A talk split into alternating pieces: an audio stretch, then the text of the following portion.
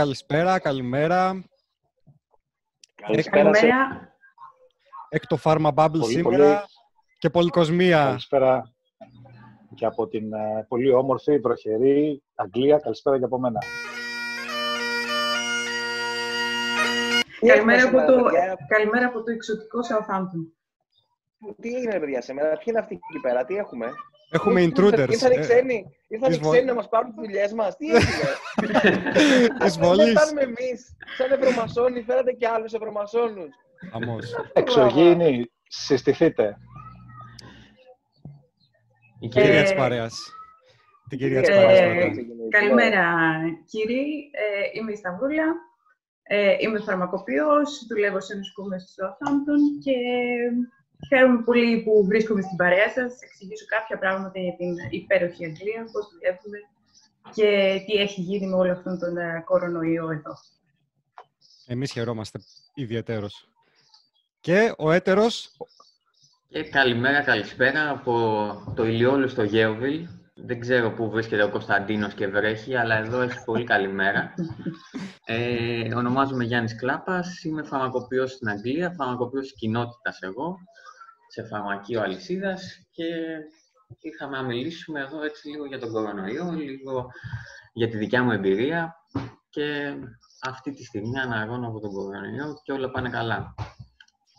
Σούπερ, αυτό Μάλιστα. είναι πολύ Χαιρόμαστε ευχάριστο για την ιδιαίτερα. εκπρότηση. Σταυρουλά, τι εννοείς δουλεύει σε φαρμακείο, σε νοσοκομείο; Είχα την αίσθηση ότι όλοι οι φαρμακοποιοί δεν δουλεύουν σε νοσοκομείο. Θα μας βοηθήσεις να καταλάβουμε. Ε, ναι, φυσικά, ε, διότι εδώ στην Αγγλία υπάρχει η ειδικότητα της κλινικής φαρμακευτικής και ένα σχετικά σημαντικό ποσοστό, γύρω στο 15 με 20% των φαρμακοποιών δουλεύουν στα νοσοκομεία. Ε, Πόσο αντίθετα έπεσε με αυτό το ποσοστό, πόσο είναι περίπου το ποσοστό, 15 με 20%. Δηλαδή Αυτών δεν των είναι κλινικών, όλων των όλο το φαρμακοποιών. φαρμακοποιό. όλων των φαρμακοποιών, ναι. Δηλαδή πάλι ένα, το μεγαλύτερο κομμάτι δουλεύει στην κοινότητα, στα φαρμακεία της κοινότητας, αλλά υπάρχουν και πάρα πολλοί άλλοι ρόλοι, δηλαδή και σε δημόσια institutions, σε υπηρεσίες του κράτους που μπορεί να έχεις σε φαρμακοποιούς πιο ε, management θέσεις. Ε, αλλά ο νοσοκομιακός χώρος είναι ένα σημαντικό κομμάτι για να δουλέψεις σαν ε, frontline ε, ε, προσωπικό. Μόνο φαρμακοποιούς κλινικούς έχουν στα νοσοκομεία ή έχουν φαρμακοποιούς και άλλων ειδικοτήτων; Μόλις βγεις, μόλις πάρεις το πτυχίο, μόλις τελειώσεις τη φαρμακευτική, ε, είσαι junior pharmacist. Ουσιαστικά όλη η διαφοροποίηση ξεκινάει από το πέμπτο έτος, από το τελευταίο έτος ουσιαστικά, που είτε θα πας να κάνεις practice, να είσαι pre-reg pharmacist σε κοινοτικό φαρμακείο, είτε θα πας σε νοσοκομιακό φαρμακείο. Οι θέσεις ορίζονται από το General Pharmaceutical Council, δηλαδή βγαίνουν και οι employers και λένε ότι εμείς τόσους ε, θα πάρουμε στα νοσοκομεία, τόσους θα έχουμε σε κοινωτικά φαρμακεία σαν practice, δηλαδή σαν ε, εκπαιδευόμενοι. Apprenticeships, ναι, σαν... ε, Ναι. Ε, και αφού τελειώσουν τον ένα χρόνο στο νοσοκομείο σαν pre-reg pharmacist, δίνουν εξετάσεις για να πάρουν άδεια στήσεως, που είναι μία φορά το χρόνο, και έπειτα μπορούν να κάνουν ό,τι θέλουν, είτε να συνεχίσουν να δουλεύουν στο νοσοκομείο, αν το νοσοκομείο έχει θέση band 6, δηλαδή junior pharmacist, είτε μετά μπορούν να πάνε στην κοινότητα, να δουλέψουν σε φαρμακείο της κοινότητας ή να πάνε στη GP practice. Στο νοσοκομείο, σαν junior pharmacist, θα, συνεχίσουν να, θα αρχίσουν να κάνουν κλινική δουλειά ε, και ταυτόχρονα να κάνουν το clinical diploma. Αυτό που σε κάνει clinical pharmacist, ουσιαστικά για να γίνεις, να πάρεις μετά θέση clinical pharmacist. Ε, από εκεί και πέρα, ε, ανάλογα με το σε ποιο department θα δουλέψεις, αν είσαι ας πούμε στην oncology και πάρεις δουλειά σαν κλινικός φαρμακοποιός στην ογκολογική, μπορείς να συνεχίσεις μετά σε μεγαλύτερες θέσεις, ε, πιο managerial θέσεις στο συγκεκριμένο department. Ή μετά να κάνεις πιο career-orientated ε, δουλειά για να πάρεις πιο senior management role χωρίς τόσο πολύ κλινικό κομμάτι. Δηλαδή να γίνεις ε, head of a department ή να πας, ας πούμε, να γίνεις ε, chief pharmacist. Ο chief pharmacist είναι ο ε, διευθυντής του φαρμακευτικού ε, τμήματος στο νοσοκομείο, που ουσιαστικά έχει πολύ minimal clinical ρόλο, πρα- πρακτικά καθόλου, δεν ασχολούνται καθόλου με το τι γίνεται στις πτέρυγες. Είναι πιο operational, πιο managerial τα πράγματα. Αλλά σαν frontline φαρμακοποιός, αυτό που λέμε κλινική δουλειά, είσαι ε, το range είναι από το band 7 μέχρι band 8α, 8b. Γιατί μετά από εκεί και πέρα γίνεται πιο managerial, ακόμα πιο managerial ο, ο ρόλος. Ε, η δουλειά μας στο νοσοκομείο, για να εξηγήσω ακριβώς τι κάνουμε στο νοσοκομείο, είναι να έχουμε allocated πτέρυγες, δηλαδή έχω συνήθως ο μέσος όρος είναι γύρω στις δύο πτέρυγες, συνολικά δηλαδή 50-60 ασθενείς την ημέρα, τον οποίο θα πρέπει να κάνω review τα charts, να δω τι φάρμακα παίρνουν, είναι, ποιος είναι ο λόγος βασικά για τον οποίο ήρθαν στο νοσοκομείο, τι παίρνανε πριν να έρθουν, ε, αν όλα αυτά που παίρνανε πριν είναι κατάλληλα να συνεχίσουν και τώρα και τι ακριβώς χρειάζεται για το λόγο για τον οποίο ήρθαν στο νοσοκομείο. Θα πρέπει να ορίσω... Παρακαλώ, πρώτη. Πριν, ε, θα ήθελα στη συνέχεια και πριν μας πεις ε, τις δομές και τα operations που έχετε προσαρμόσει για την ε, διαχείριση του COVID-19, να σου πω ότι η εντύπωση είναι ότι οι περισσότεροι συνάδελφοί μας που δουλεύουν σαν φαρμακοποιοί σε νοσοκομεία είναι G-Pharmacists. Όχι. Το pharmacy department σε ένα νοσοκομείο είναι τεράστιο. Το νοσοκομείο εννοώ, Φερρυπίν έχει περίπου γύρω στους 100 φαρμακοποιούς μόνο. δεν, μιλάμε, δεν μιλάμε για τεχνικούς, δεν μιλάμε για ε, supportive staff. Ο, διαμαντής, το, ο διαμαντής αυτή τη στιγμή τώρα από κάτω από το τραπέζι ετοιμάζει τις βαλίτσες του, να ξέρετε. ναι. Είναι έτσι κινητός, αλλά, από, αλλά από κάτω είναι έτσι, πιάνει τις βαλίτσες. Ε, έχω, έχω, κάνει, έχω κάνει ηρωικές προσπάθειες να τον πείσω, αλλά δεν. Ε... Με έχεις πείσει σε κάποιες παράλληλες διαστάσεις, τα ξέρεις. Δουλεύω ήδη εκεί. ναι. το multiverse του Flash. Ναι, ένα από τα μεγαλύτερα σοκ που ήρθα και εγώ εδώ, γιατί δούλευα μόνιμο σε νοσοκομείο και έκανες ουσιαστικά τα πάντα, ήταν αυτό. Ότι έχεις μια τεράστια ομάδα, έχεις τεχνική, έχεις υποστηρικτικό προσωπικό. Α πούμε, με τις παραγγελίες φαρμάκων δεν έχω να κάνω τίποτα. Άλλος το παραγγέλνει, άλλος το παραλαμβάνει. Δεν υπάρχει δηλαδή ε, κάτι να κάνουμε εμείς σε φαρμακοποίηση σε αυτό το κομμάτι. Ε, μιλάμε για ένα τεράστιο department, το οποίο ο chief pharmacist είναι αυτός ουσιαστικά που κάθεται στο board. Δηλαδή, το κάθε νοσοκομείο έχει ε, ένα διοικητικό συμβούλιο και είναι αυτός που είναι accountable για τη λειτουργία του φαρμακείου στο, διοικητικό συμβούλιο. Εντάξει, το ίδιο λέγαμε, με άλλα λόγια, το ίδιο λέμε. Ναι, πάντως δεν είμαστε εμείς. Προ, προφανώς τρολάρω, προφανώς τρολάρω. Ναι. Σταυρούλα, για βάλε μας λίγο στο κλίμα σε ό,τι αφορά τα operations και σε ό,τι αφορά τη διαχείριση της πανδημίας COVID-19. Πώς τα βλέπει αυτά ένας νοσοκομιακός κλινικός φαρμακοποιός; Ε, αυτό που συνέβη εδώ ήταν ένα τεράστιο transformation των υπηρεσιών για να καταλάβετε πώς είναι δεδομένος οι υπηρεσίε υγείας εδώ. Το core της, ε, των υπηρεσιών υγείας είναι ο GP. Από εκεί ξεκινάνε όλοι οι ασθενείς, όλος ο κόσμος είναι γραμμένος σε ένα GP, έχει το γιατρό του, τον οικογενειακό γιατρό. Ε, το νοσοκομείο παρέχει δευτεροβάθμια φροντίδα και όλοι οι ειδικοί γιατροί είναι, ζουν στο νοσοκομείο. Δεν υπάρχουν δηλαδή ειδικός γιατρός, ένας καρδιολόγος, δεν υπάρχει έξω ε, σαν ιδιώτης συνδευλημένος με το NHS που μπορεί από μόνος του ένας άνθρωπος να πάει, ένας ασθενής. Θα πρέπει να πάει στον GP και από εκεί να γίνει referral, να κάνει ο GP referral στη δευτεροβάθμια φροντίδα για να δει ο ασθενής έναν ειδικό. Οπότε καταλαβαίνετε ότι υπάρχει μια αλυσίδα. Ο GP είναι ο gatekeeper και εμείς στο νοσοκομείο που θα δώσουμε πιο advanced υπηρεσίες. Το νοσοκομείο τώρα έχει outpatient clinics, δηλαδή ασθενείς οι οποίοι παρακολουθούνται από έναν ε, ειδικό, αλλά είναι στην κοινότητα. Έχουμε προγραμματισμένα χειρουργία, έχουμε ε, φυσικά A&E department, τα επίγοντα δηλαδή, που από εκεί μπορεί να έρθει κάποιος επίσης να κάνει εισαγωγή. Οπότε έχουμε ένα ε, mix ε, acute services μαζί με προγραμματισμένα, με elective. Ε, που σημαίνει ότι πολλές από τις κλίνες μας, ανά πάσα στιγμή, ε, καταλαμβάνονται από ασθενείς που είναι προγραμματισμένοι να έρθουν στο νοσοκομείο. Ακριβώς λόγω της κατάστασης τώρα του COVID που χρειαζόταν περισσότερη, μεγαλύτερος αριθμός κλινών, αυτό που κάναμε ήταν να μειώσουμε τις προγραμματικές τα οτιδήποτε προγραμματισμένα, να τα ακυρώσουμε, να τα αναβάλουμε ουσιαστικά μέχρι νεοτέρας, έτσι ώστε να απελευθερώσουμε ε, κλίνες για τους ασθενείς που θα έρθουν με COVID.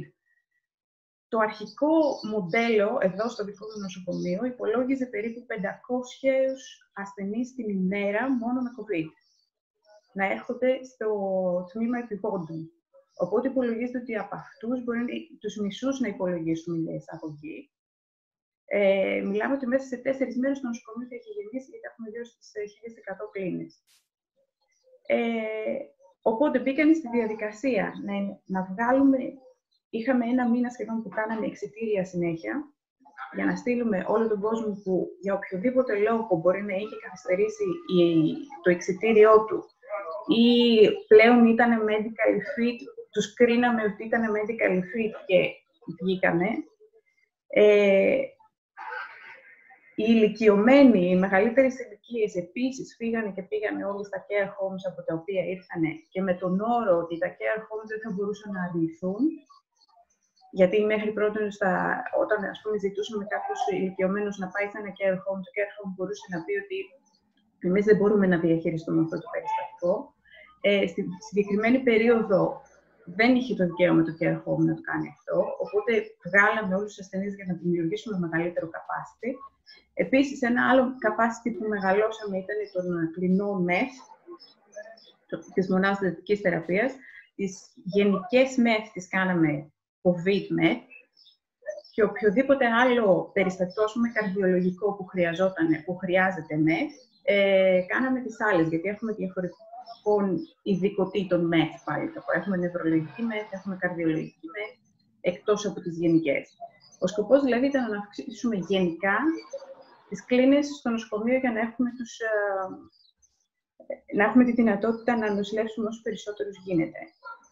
Και τι είδατε δηλαδή εκεί πέρα; Πώς έγινε, πώς εξελίχθηκε αυτό, έπιασε, δούλεψε; Πώς εξελίχθηκε τελικά, ναι. Ε, ταυτόχρονα, να πω δύο ακόμα πράγματα. Ζητήσαμε από τους ζητήσεις να έχουν έτοιμα τα treatment escalation plans. Δηλαδή, τα treatment escalation plans τι θα χρειαστεί σε περίπτωση που κάποιος ε, ασθενής χειροτερεύσει, τι βαθμού φροντίδα θα του δώσουμε ανάλογα με την κατάσταση του. Αυτό είναι αρκετά σύνθετο πράγμα να γίνει. Δηλαδή, μπορεί να έχουν ένα ηλικιωμένο με πάρα πολλές συνοσυρότητε, ο οποίος είναι σε μια ναι, με baseline κατάσταση, αλλά οτιδήποτε μπορεί να τον κάνει χειρότερο. Αν θα πάει στη ΜΕΘ, αν θα τον ε, δώσω advanced θεραπεία ή θα, απλά θα τον φροντίσω παρηγορητικά σε μια πτέρυγα. Αυτά ζητήσαμε ήδη να υπάρχουν για τον κάθε ασθενή καταγεγραμμένα στο αρχείο του, έτσι ώστε αν χρειαστεί να έρθουν στο νοσοκομείο να ξέρουμε πώς να τους διαχειριστούμε. Μιλάμε όλα αυτά τα πράγματα, μιλάμε για ένα Συγγνώμη, δεν το κατάλαβα. Συγγνώμη, αυτό, συγγνώμη, αυτό που λες, δηλαδή ξεκινάει για τον GP, ο οποίος κατέγραφε τις επιθυμίες του ασθενούς μαζί με τις δυνατότητές του, προκειμένου αυτά όταν φτάσουν στο νοσοκομείο να είναι καταγεγραμμένα. Ναι. Δηλαδή, αν ο ασθενής έλεγε ότι κοίταξε κάτι, αν φτάσεις στο σημείο να με διασωληνώσουν, είμαι 85 χρονών, αφήστε με και ό,τι ναι. γίνει, μην με διασωληνώσετε. Αυτό έπρεπε ναι. να καταγραφεί ναι. και να το πάρετε εσείς όταν φτάνετε στη δευτεροβάθμια σε εσάς. Ναι. Κανονικά είναι standard of care αυτό παντού. Δηλαδή θα έπρεπε να γίνεται γενικότερα για όλους τους ασθενείς, αλλά επειδή είναι δύσκολες αυτές οι συζητήσεις, όπως μπορείτε να καταλάβετε, και χρειάζεται αρκετό expertise από τον γιατρό να την κάνει αυτή. Δεν είναι δηλαδή μια συζήτηση που θα γυρίσει και θα πει στον άλλον ότι. Εντάξει, άμα πάθεις μια ανακοπή καρδιάς, εντάξει, μωρέ, δεν θα σε κάνουμε τίποτα. Δηλαδή χρειάζεται και ιατρικό assessment αυτό. Δεν είναι μόνο θέμα δηλαδή επιθυμίας του ασθενή να του εξηγήσει ακριβώς όλη την κατάσταση. Ε, ζητήσαμε να γίνει και αυτό το πράγμα έτσι ώστε να διευκολυθούν οι γιατροί στα επίγοντα. Γιατί φυσικά μετά έχεις, υπάρχουν περιστατικά και που αναφέρανε ε, παιδιά ηλικιωμένων που, λένε, που είπαν ότι πήγαμε στα επίγοντα και ο γιατρός κατευθείαν μας είπε να υπογράψουμε την, ε, τη δήλωση ότι δεν θέλουμε να σας κάνουμε CPR, να σας κάνουμε κάρπα πράγματα τα οποία ακούγονται πολύ ψυχρά για τον, ε, για τον κόσμο, αλλά ουσιαστικά θα έπρεπε αυτό να έχει συζητηθεί ήδη από πριν. Έγιναν αυτά τα πράγματα. Αυτά τώρα που σας λέω, αν είναι σχετικά κατανοητά, ε, έχουν πάρα πολλή δουλειά. Δηλαδή, ποιος θα κάνει αυτά τα πράγματα, ποιος έχει τη δυνατότητα να διαχειριστεί τόσο μεγάλο όγκο ασθενών, γιατί μιλάμε για τα care homes, ε, ένα 30 με 40% του ηλικιωμένου πληθυσμού δεν ζει σε care homes. Mm. Από ένα σημείο και μετά. Δηλαδή, μιλάμε για ένα πολύ μεγάλο αριθμό ε, ασθενών. Ε, το οποίο, πράγμα το οποίο ήταν πάρα πολύ challenging για όλους, αλλά locally, τα νοσοκομεία δηλαδή τοπικά, έχουν, κάνανε πάρα πολύ καλή δουλειά για να αλλάξουν ε, όλα αυτά τα services από acute care και elective care να το κάνουν, ε, να αυξήσουν τη δυναμικότητα για τον COVID. Το αποτέλεσμα ήταν ότι... ότι αυτό, να σε, να πιστεύεις ότι αυτό μετά... Α, συγγνώμη. Μετα... Συγγνώμη, γιατί καταγράφει και ένας πολύ σημαντικός αριθμός θανάτων στα care homes, τα οποία ουσιαστικά δεν καταμετρήθηκαν ως COVID.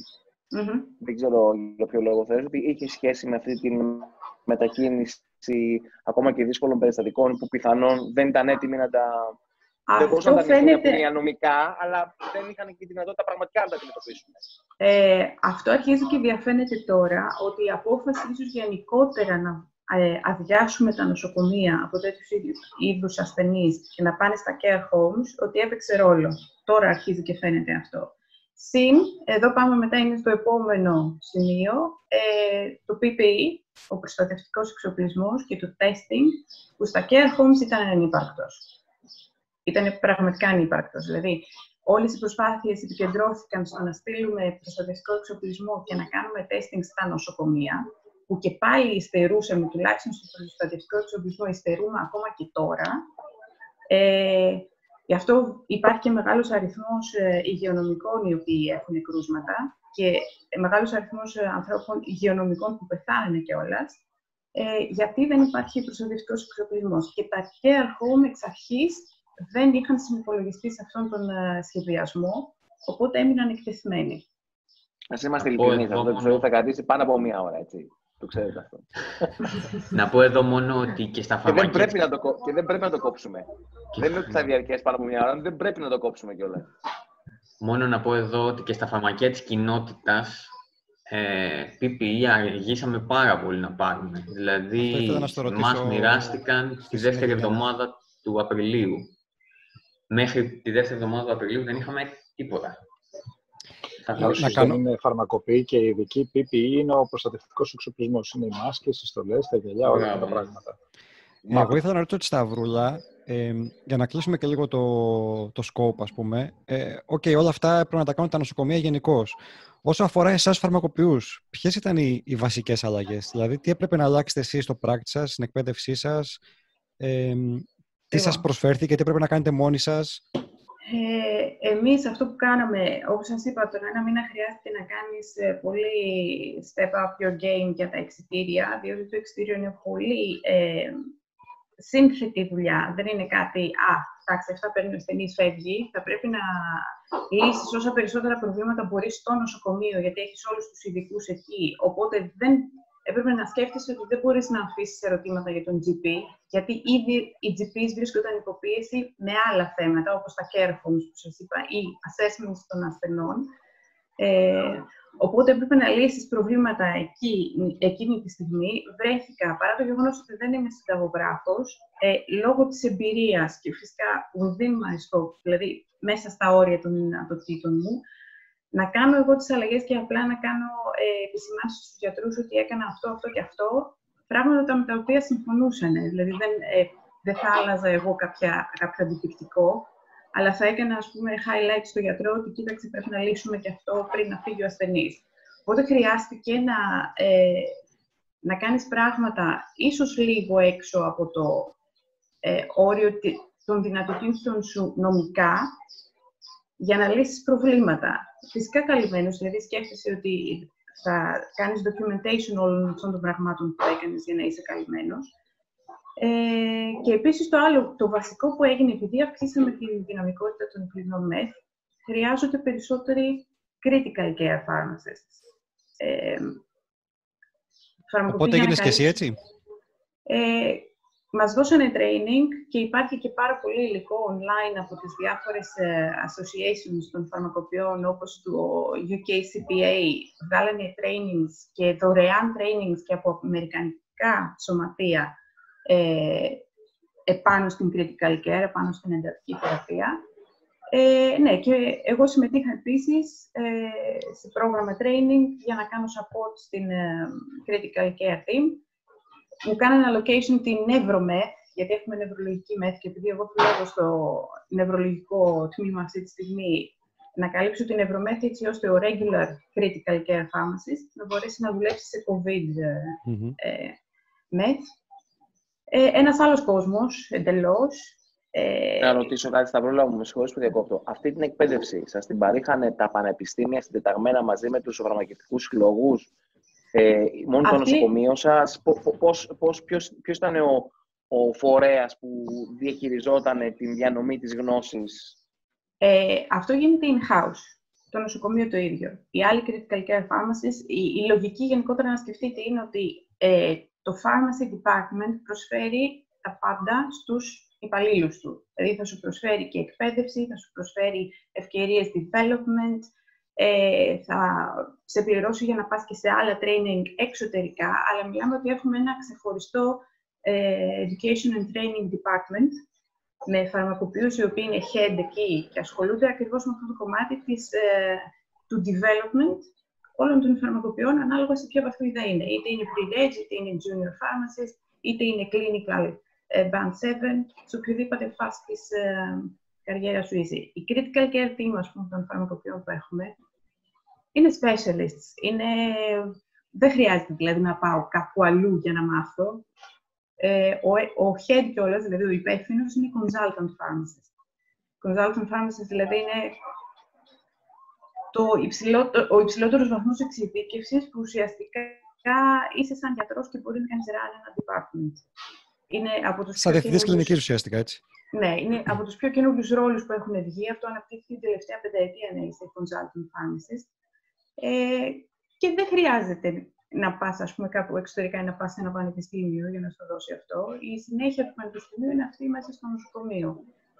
Ε, οπότε οτιδήποτε σε training μπορώ να το κάνω in-house. Από εκεί και πέρα, η Royal Pharmaceutical Society, η ε, Association των Κλινικών Φαρμακοποιών της Βρετανίας, όλοι οι επίσημοι, το CPP, το Κέντρο Μεταπτυχιακής Εκπαίδευσης που, ναι. που είναι στο Manchester, όλοι αυτοί έχουν βγάλει πακέτα ε, training για το critical care, για το COVID. Ε, Πόσο γρήγορα το κάνανε αυτό; Ε, within, μέσα σε μια εβδομάδα, δέκα μέρες. Δηλαδή, όσο έβγαινε... Ναι. Μιλάμε για οργανωμένα πράγματα, μιλάμε για κάποιους οι οποίοι κάνουν αυτή τη δουλειά.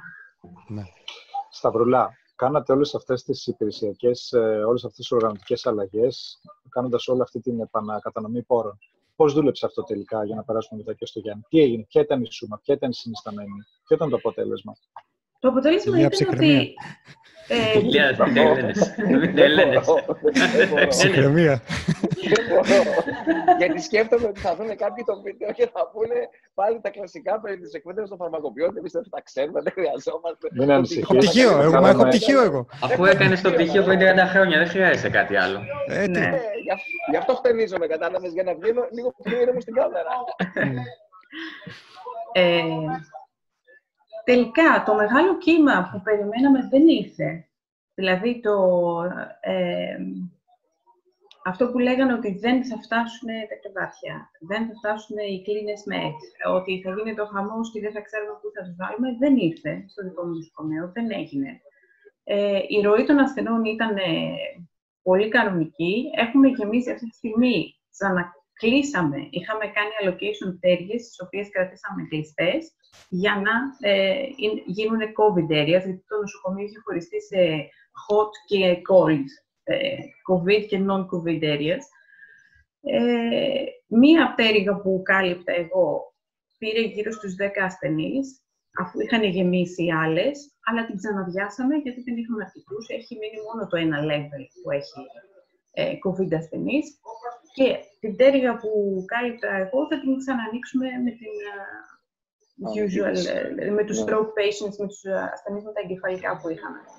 Ε, από θανάτους; από θανάτους υπάρχουν και είναι στο νοσοκομείο μας. Χάσαμε και συναδέλφους. Ε, Χάσατε τι; Συναδέλφους, μια νοσηλεύτρια, έναν άνθρωπο που ήταν στις αποθήκες του νοσοκομείου. Δηλαδή είχαμε και fatalities από το ίδιο το νοσοκομείο. Ε, αλλά δεν έφτασε να γίνει αυτός ο κακός χαμός που περιμέναμε Οπότε κάνουμε ξανά από 18 Μαΐου, κάνουμε scale back, θα, θα ξαναρχίσουν οι προγραμματισμένες ε, εγχειρήσεις και το service όπως ήταν πριν. Ε, βέβαια, εν αναμονή του τι θα γίνει, γιατί σήμερα λέει ότι ο Μπόρις Τζόνσον θα ανακοινώσει μέτρα για άρση του lockdown. Ήδη έχουν αρχίσει να χαλαρώνουν, εδώ είχαμε τριήμερο αυτό το Σαββατοκύριακο και βγήκανε, κάνανε και πάρτις στο δρόμο και γίνανε κάποια τέτοια φαινόμενα. Οπότε εξαρτάται με το τι θα δούμε σε spike περιστατικών τις επόμενες μέρες. Τα βασικά μας προβλήματα στην Αγγλία... Να τα λέμε και αυτά, δεν είναι μόνο ελληνικά προνόμια τα Όχι, αυτό σκεφτόμουν. Η ανθρώπινη φύση είναι παγκόσμια. Ναι. Ο κόσμος, είναι παντού το, ο κόσμος είναι παντού το ίδιο. Ε, οι αντιδράσεις είναι παντού το ίδιο. Στο κομμάτι του φαρμακείου και της φαρμακευτικής επίσης είναι το ίδιο. Απλά υπάρχουν συστήματα in place που έχουν χτιστεί εδώ και χρόνια και το level είναι, μεγαλύτερο, είναι υψηλότερο τέλος πάντων. Αλλά από εκεί και πέρα προβλήματα ίδιας φύσης μπορούμε να βρούμε και εδώ που υπάρχουν στην Ελλάδα. Τα δύο βασικά προβλήματα που έχει η Αγγλία ήταν το PPE, που έχει ακόμα η Αγγλία, το PPE και το testing. Ενώ διαφημίζουν ότι όλα είναι καλά, ε, δεν είχαμε μάσκες, μας στείλανε μάσκες οι οποίες είχαν λήξει, τις βάλανε καινούργια λήξη και ήταν πάλι λιγμένες. Ε, στείλανε εξοπλισμό, πήραν εξοπλισμό από την Κίνα, δεν θυμάμαι, φέρανε και ουσιαστικά γίνανε μουσκες, ειδικά οι ποδιές, τις δοκιμάσανε, έριξε, έριξε ο ένας τον άλλο νερό και είχαν και γίνανε όλες μουσκες και τα ρούχα τους. Δηλαδή ήταν λες και ήταν οι ζαχαρένιες, ας πούμε, και λιώνανε. Ε, οπότε το PP και το testing, το οποίο έμεινε πολύ πίσω, δεν το προσφέρανε αρκετά εγκαίρως, τουλάχιστον στο υγειονομικό προσωπικό, έτσι ώστε να μην χάσουν πολλούς από το front line που δουλεύανε. Ε, αυτά και αυτά τα προβλήματα συνεχίζουν. Τώρα έχει να κάνει με το πόσο ο κόσμος θα συνεχίσει τον περιορισμό των κινήσεών του και την προσοχή του γενικότερα στα μέτρα υγιεινής και στο πλύσιμο και σε όλα αυτά. Οκ. Να περάσουμε από το περιβάλλον των νοσοκομιακών να πάμε στο κοινοτικό, guys. Oh, yes. Ο Φιάλτης. Ο Φιάλτης με, με τα φαρμακεία. Γιάννη, καλησπέρα από εμάς. Θα θέλαμε με πάρα, πάρα πολύ προσοχή να ακούσουμε και την προσωπική σου περιπέτεια, αλλά και πώς βίωσες ως ένας φαρμακοποιός κοινοτικός όλη αυτή την κατάσταση, όσο τη βίωσες μέχρι, μέχρι την προσωπική σου περιπέτεια, ώστε να καταλάβουμε περίπου τι συμβαίνει εκεί και κυρίως να ακούσουμε και ανθρώπινα πράγματα. Ναι, όσον αφορά το κοινωνικό φαρμακείο, η αλήθεια είναι ότι αργήσαμε. Αργήσαμε αρκετά, αργήσαμε αρκετά να πάρουμε μέτρα. Ε, κάθε φαρμακείο ξεχωριστά πριν να ανακοινωθούν μέτρα προσπάθησε ανάλογα με τους μάνατζερ και τους φαρμακοποιούς να κάνουν το, τη δικιά τους οργάνωση, να για αποστάσεις, ε, περιορισμό των ατόμων που βρίσκονται στο φαρμακείο ανά πάση στιγμή. Ε, όταν ήρθαν κεντρικά αυτές οι πληροφορίες, ήταν λίγο αργά, όπως είπα και για τα, ε, για τα PPE, για τα προστατευτικά μάσκες και γάντια άργησαν να έρθουν. Ε, ο Πόσο καιρό σας πήρε να έχετε οδηγίες από τους ε, ε συλλόγους, ας πούμε, για παράδειγμα, για τι πρέπει να κάνετε για να προστατευτείτε και τέτοια. Ναι, δεν ήρθαν, ουσιαστικά δεν ήρθαν ποτέ οδηγίες από ας πούμε τους συλλόγους. Ήρθαν κάθε εταιρεία ξεχωριστά κεντρικά, ας πούμε εγώ που δουλεύω στην Boots, έβγαλε η Boots ε, οδηγίες για τα δικά της φαρμακεία. Έβγαλε η άλλη εταιρεία για τα δικά της φαρμακεία. Το κάθε ιδιωτικό φαρμακείο ακολούθησε κυρίως τις οδηγίες των αλυσίδων και πήρε και εκείνη μέτρα ανάλογα. Κάποια φαρμακεία κρατήθηκαν κλειστά και δούλευαν μόνο, ας πούμε, από το Φινιστρίνι, από την πόρτα, ε, όσα είχαν. Κάποια δηλαδή, εξασχίσατε επαγγελματική κρίση ουσιαστικά, εξασχίσατε και φαρμακοποιία εκεί πέρα. Επαγγελματική κρίση, ναι, ναι. Και κυρίως, ας πούμε, το, στο κάθε φαρμακείο, ο μάνατζερ ανάλογα και με τις οδηγίες της εταιρείας, ανάλογα και με τις ε, υπηρεσίες που μπορούσε το φαρμακείο του να διαθέσει, γιατί επειδή στην Αγγλία δεν υπάρχουν διανυκτερές και εφημερίες, δεν υπάρχουν φινιστρίνια σε όλα τα φαρμακεία. Είναι πολύ λίγα που έχουν. Π.χ. το δικό μου, γιατί το δικό μου είναι φαρμακείο που είναι 100 ώρες λειτουργίας, δουλεύει μέχρι τις 12 το βράδυ και από τις 8 μέχρι τις 12 είναι κλειστό το φαρμακείο, εξυπηρετούμε από το φινιστρίνι. Εμείς δηλαδή ήμασταν κλειστά και εξυπηρετούσαμε από το φινιστρίνι όλη την ημέρα. Ε, άλλοι που δεν είχαν αυτή τη, δια... ε, τη δυνατότητα άφηναν, ας πούμε, δύο άτομα ανά πάση στιγμή στο φαρμακείο ή τρία άτομα, ανάλογα το πόσο μεγάλο ήταν το φαρμακείο. Στην να αρχή, ρωτήσω κάτι, Γιάννη, συγγνώμη. Ναι. Ε, στην Ελλάδα, για παράδειγμα, δια, διαβάζοντας έτσι και τα λεγόμενα συναδέλφων, ο καθένας μπορούσε να κάνει ό,τι έκρινε ο ίδιος ε, αναγκαίο. Έτσι. Δηλαδή, υπήρχαν φαρμακοποιοί οι οποίοι από την αρχή έκαναν πατέντες, ε, φορούσαν στολέ ολόσωμες και γυαλιά, έβαλαν πλέξιλα κτλ. Εκεί υποθέτω ότι στα φαρμακεία που δεν είναι ας πούμε αμυγός ιδιωτικά, αλλά ανήκουν σε κάποια αλυσίδα, αυτό ήταν υποπεριορισμού. Δηλαδή, αν κάποιος φαρμακοποιός ένιωθε ότι κινδυνεύει και έβαζε, ξέρω εγώ, μόνος του μάσκ κτλ., θα μπορούσε κάποιος να τον επιπλήξει γι' αυτό; Ε, είναι, είναι πολύ σχετικό. Είναι ανάλογα με τον manager που έχει και ανάλογα γενικά την περιοχή που είναι.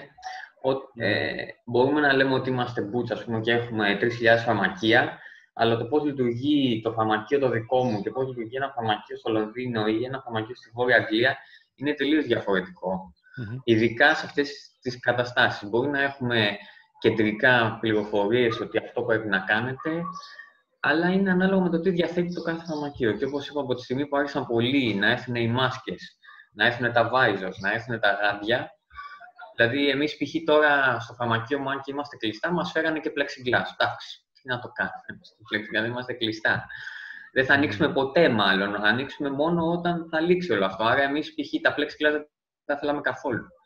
Γιατί κλείσατε, Γιάννη; Ε, κλείσαμε από τη στιγμή που μπορούμε και έχουμε το φινιστρίνι. Είναι απόφαση της manager ότι καλύτερα να, επειδή είναι και το φαρμακείο το δικό μας είναι έξω από την πόλη, ας πούμε, και είναι να το φανταστείς 300 τετραγωνικά φαρμακείο. Άρα, αν αφήνεις κόσμο μέσα, καταλαβαίνεις ότι μπορεί να πάει παντού. Έχει πολλά προϊόντα που μπορεί να πιάσει ο καθένας και για να αποφύγουμε να έχουμε τον κόσμο μέσα και να πιάνει ε, προϊόντα, είπαμε ότι θα, θα λειτουργούμε μόνο από το φινιστρίνι. Βέβαια, αυτό φέρνει άλλες δυσκολίες. Δηλαδή, είχαμε πολλές ουρές, ο κόσμος, ειδικά στην αρχή, ήταν αρκετά πιο επιθετικός. Δεν καταλάβαινε γιατί είναι κλειστό το φαρμακείο, ενώ άλλα είναι ανοιχτά. Δεν καταλάβαινε γιατί πρέπει να περιμένει μία ώρα για τη συνταγή του. Και είχαμε στην αρχή περιστατικά και ελεκτικής και σωματικής βίας στα φαρμακεία της περιοχής, οφείλω να πω. Ε, υπήρχαν περιστατικά που επενέβηκε η αστυνομία τις πρώτες εβδομάδες. Ε, αλλά ο κόσμος σιγά σιγά με τις εβδομάδες άρχισε να καταλαβαίνει τη σοβαρότητα της κατάστασης και έμπαινε στο κλίμα, γινόταν πιο... Ε, καταλάβαινε περισσότερο και ε, έδειχνε, ας πούμε, ε, μπορούσε να συνεννοηθεί περισσότερο και ε, μπήκε σε μια πιο ομαλή λειτουργία και το φαρμακείο. Ε, τώρα βέβαια μετά και την περιπέτειά μου εγώ έχω χάσει λίγο την επαφή. Ε, ξέρω ότι συνεχίζουν τα ίδια και ότι έχει ηρεμήσει λίγο η κατάσταση γιατί πλέον μετά από τόσες εβδομάδες όλοι ξέρουν τι, τι να περιμένουν, ξέρουν ότι αν πάνε σε ένα συγκεκριμένο φαρμακείο θα πρέπει να περιμένουν ώρες ή θα πρέπει να περιμένουν τόση ώρα, ποιο είναι ανοιχτό, ποιο είναι κλειστό και έχει, μπει, έχει ομαλοποιηθεί λίγο η κατάσταση. Γιάννη, τι σου συνέβη; Τι μου συνέβη. Δεν άκουσα ναι, Τι σου συνέβη. Ναι, τι συνέβη. Ναι, ναι, τι σου συνέβη. Λοιπόν, η ιστορία μου μάλλον ξεκίνησε, από όσο πιστεύω, από την εβδομάδα μου που είχα έρθει στην Ελλάδα, την πρώτη εβδομάδα του Μαρτίου. Ε, ήταν η πρώτη φορά, είχαμε έρθει με τη μικρή, 10 μηνών μικρή, ήταν η πρώτη φορά που μας είχε αρρωστήσει έκανε κάτι διχαλάκια, κάτι περίεργα και είπα να πάω σε παιδίατρο στην Ελλάδα. Η παιδίατρος τη διέγνωσε με βροχιολίτιδα. Ε, η ογέννης βροχιολίτιδα, χωρίς βέβαια να μπει στο μυαλό μας ο κορονοϊός ή οτιδήποτε τέτοιο. Σε έδωσε κάποια εισπνεώμενα. Επιστρέψαμε Αγγλία. Ε, το μωρό όταν έπαιρνε τα εισπνεώμενα ήταν ok. Μετά όταν σταμάτησαν ε, δεν βελτιωνόταν η κατάστασή της. Άρχιζε και την έβλεπες ότι κάποιες φορές δυσκολευόταν και στην αναπνοή. Εκεί ήταν μια μέρα που μας έκανε, ε, που δυσκολεύτηκε αρκετά στην αναπνοή και φαινόταν ε, έντονα η δυσκολία. Ε, πήγαμε στα επίγοντα, γιατί ήταν Κυριακή εκείνη την ημέρα.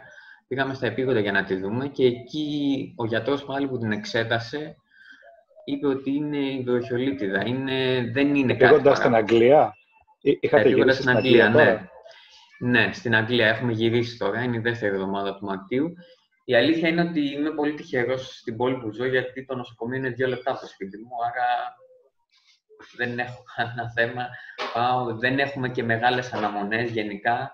Είναι μεγάλο νοσοκομείο σε μικρή πόλη και είμαστε τυχεροί σε αυτό. Αν και έχει αρκετό κόσμο, μέσα σε τρεις ώρες μας είχαν δει. Ε, και ο γιατρός είπε το ίδιο, ότι σαν βροχιολίτιδα, επειδή είναι και η πρώτη φορά που το παιδί ασθενεί, θα κρατήσει κάποιες εβδομάδες, θα κρατήσει αυτό το βιχαλάκι, να έχουμε το νου μας για το θέμα των αναπνοών. Δεν, έκανε, δεν παρουσίασε δυσκολία στον αναπνοή όσο ήμασταν στο νοσοκομείο ε, και δεν μπορούσε να το εξετάσει αυτό. Εξέτασε μόνο το στήθος και είδε ότι δεν, ε, ότι ακούγονταν καλά.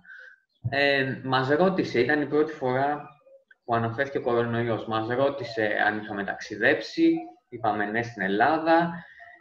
Έκανε δύο-τρεις ερωτήσεις σε άλλους consultant για να δει αν χρειαζόταν το μωρό να εξεταστεί για κορονοϊό και μας είπαν ότι δεν χρειάζεται, όλα καλά. Αν δείτε, ε, μπορείτε να πάτε σπίτι σας, αν δείτε το παιδί χειροτερεύει, μπορείτε να ξανάρθετε εδώ ή να πάτε στο γενικό σας γιατρό. Επιστρέψαμε σπίτι, εγώ επέστρεψα στη δουλειά κανονικά και μετά από δύο μέρες άρχισα να έχω πυρετό και να έχω αυτόν έναν ξηρό βήχα. Με βάση τις οδηγίες τότε, αν είχες ε, είτε πυρετό είτε βήχα, έπρεπε να μείνεις στο σπίτι για 14 μέρες εσύ και η οικογένειά σου.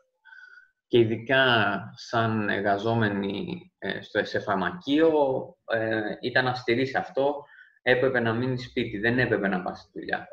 Έτσι μείναμε σπίτι εκείνες 14 μέρες και εγώ πίστεψα πραγματικά από τα συμπτώματα που είχα ότι πέρασα από τον κορονοϊό τότε.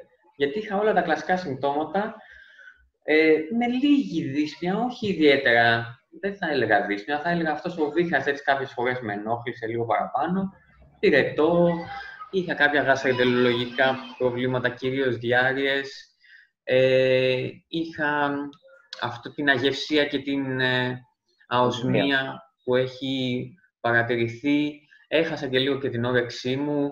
Πολύ κούραση. Έτσι ένιωθα τότε. Τώρα είναι σε διαφορετική διάσταση η κούραση. Ε, που ένιωθα ότι δεν μπορούσα να κάνω πράγματα. Επηρέασα και τη γυναίκα μου από τη δεύτερη εβδομάδα. Είχε και εκείνη παρόμοια συμπτώματα. Η μικρή ήταν που έγινε καλά πρώτη. Και πιστεύαμε ότι το περάσαμε όλοι. Ε, έτσι μετά από τις δύο εβδομάδες γύρισα, επέστρεψα δουλειά κανονικά. Ε, δούλεψα την πρώτη εβδομάδα, όπως σας είπα, χωρίς προστατευτικά, χωρίς τίποτα, βέβαια το φαρμακείο κλειστό. Εγώ οφείλω να ομολογήσω την αμαρτία μου επειδή ένιωσα, επειδή πίστεψα ότι τον έχω περάσει τον κορονοϊό, δεν κρατούσα ούτε τα προσχήματα, ούτε ας πούμε έβαζα αντισηπτικά, ούτε τίποτα. Έπαιρνα τη συνταγή έτσι από τον άλλο τον άνθρωπο, το κλειστρίνι, έδινα τα φάρμακα.